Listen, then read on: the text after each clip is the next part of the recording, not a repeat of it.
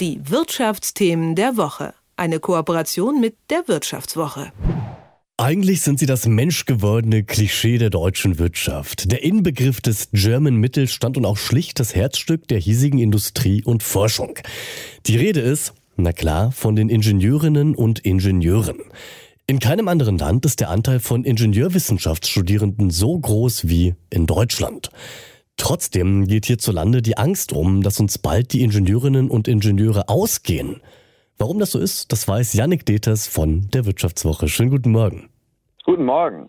Janik, für die Ingenieurinnen und Ingenieure ist das natürlich super, denn die haben absolut kein Problem, einen Job zu finden. Aber wenn wir es von der anderen Seite betrachten, dann merken wir schnell, wenn die Nachfrage nach qualifizierten Arbeitskräften offensichtlich deutlich größer ist als die Anzahl der qualifizierten Arbeitskräfte, dann sieht es wirtschaftlich meistens etwas düsterer aus. Wie kommt es denn, dass gerade in Deutschland die Ingenieurinnen knapp werden? Absolut. Ja weiterhin so, dass äh, wir viele Ingenieurinnen und Ingenieure eben brauchen. Ähm, lange Zeit lag der Fokus vielleicht sehr auf Informatikern und auf Softwareingenieuren, wo man gesagt hat, ja, Digitalisierung, Digitalisierung, Digitalisierung. Aber Teil dessen bleibt und ist nach wie vor ja, äh, dass Maschinen gebaut werden sollen, ähm, dass für die Energiewende äh, eben auch die Technologien ähm, ausgedacht und äh, dann eben produziert werden müssen. Ähm, und das geht ohne Ingenieurinnen und Ingenieure äh, eben nicht. Und da ist natürlich die Demografie, ja, das, das kennen wir, das Problem, ähm, ein, ein großer Punkt. Und äh, der zweite große Punkt, den die Verbände jetzt auch äh, dieses Jahr besonders deutlich kritisieren, ist, dass das Image sehr schlecht ist. Wir müssen an dieser Stelle auch mal dazu sagen, diese Knappheit, die gibt es natürlich in ganz Deutschland, aber sie ist doch von Region zu Region unterschiedlich stark ausgeprägt. So haben Forschende der Universität Maastricht zum Beispiel in einer Studie von der sogenannten Ingenieurswanderung gesprochen. Was ist denn damit gemeint? Genau, Sie sehen, ähm, dass das kein Geheimnis, dass vor allem aus dem Osten dann eine Abwanderung stattfindet.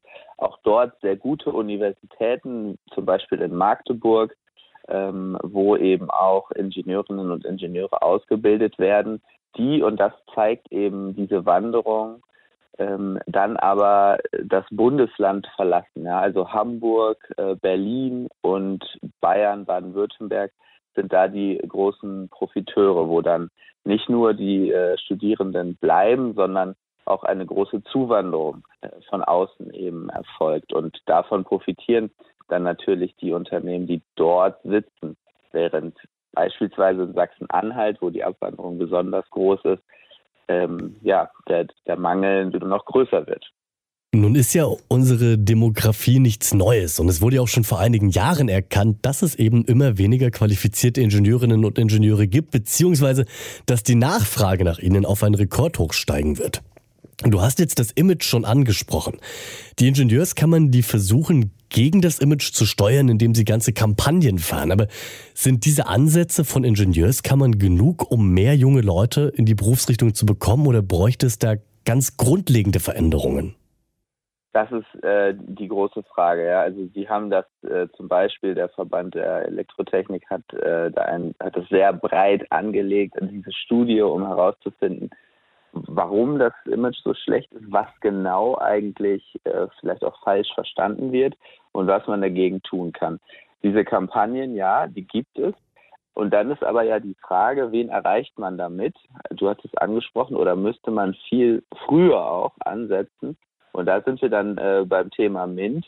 Ja, jemand, der ähm, 18 ist, der vielleicht gerade Abitur gemacht hat ähm, und gar, gar nichts mit MINT überhaupt zu tun hat und sich nicht dafür interessiert, aus dem wirst du auch eben auch dann keine Ingenieure mehr machen. Insofern, und äh, da plädieren Bildungsforscher eben auch für, ähm, ist es wichtig, dass man gleich im Kindergarten und dann auch durchgängig ähm, ja diese diese Begeisterung für diese technischen Fächer versucht zu wecken und aufrechtzuerhalten. Ich weiß, das ist immer so ein bisschen der Blick in die Glaskugel, aber denkst du, dass sich an dieser Situation, wie sie gerade ist, in absehbarer Zeit etwas ändern wird? Oder kommen da doch wirklich gewaltige Probleme auf die deutsche Wirtschaft zu? Klar, die Forscher ähm, prognostizieren ja dann auch schon ein wenig für die Zukunft und man weiß, dass sich daran so schnell nichts ändern wird, beziehungsweise es, wenn die Zuwanderung von Fachkräften aus, äh, aus dem Ausland nicht äh, stärker, noch stärker wird, als sie jetzt tatsächlich schon geworden ist, äh, dann wird das eher noch schwieriger, weil eben Demografie, da lässt sich nichts dran ändern.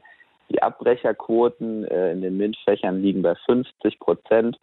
Die Erstsemesterzahlen im Maschinenbau sind in den letzten zehn Jahren um die Hälfte zurückgegangen. Das ist natürlich alles etwas, äh, was man nicht von heute auf morgen äh, verändern kann. Und deswegen sind äh, Verbände und Unternehmen da zu Recht auch besorgt.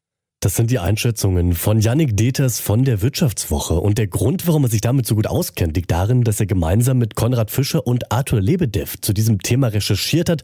Und die ganze Geschichte von ihnen, die könnt ihr nachlesen ab heute als Titelgeschichte der neuen Ausgabe der Wirtschaftswoche. Soweit, Yannick. Ich danke dir für das Gespräch. Vielen Dank. Die Wirtschaftsthemen der Woche. Eine Kooperation mit der Wirtschaftswoche.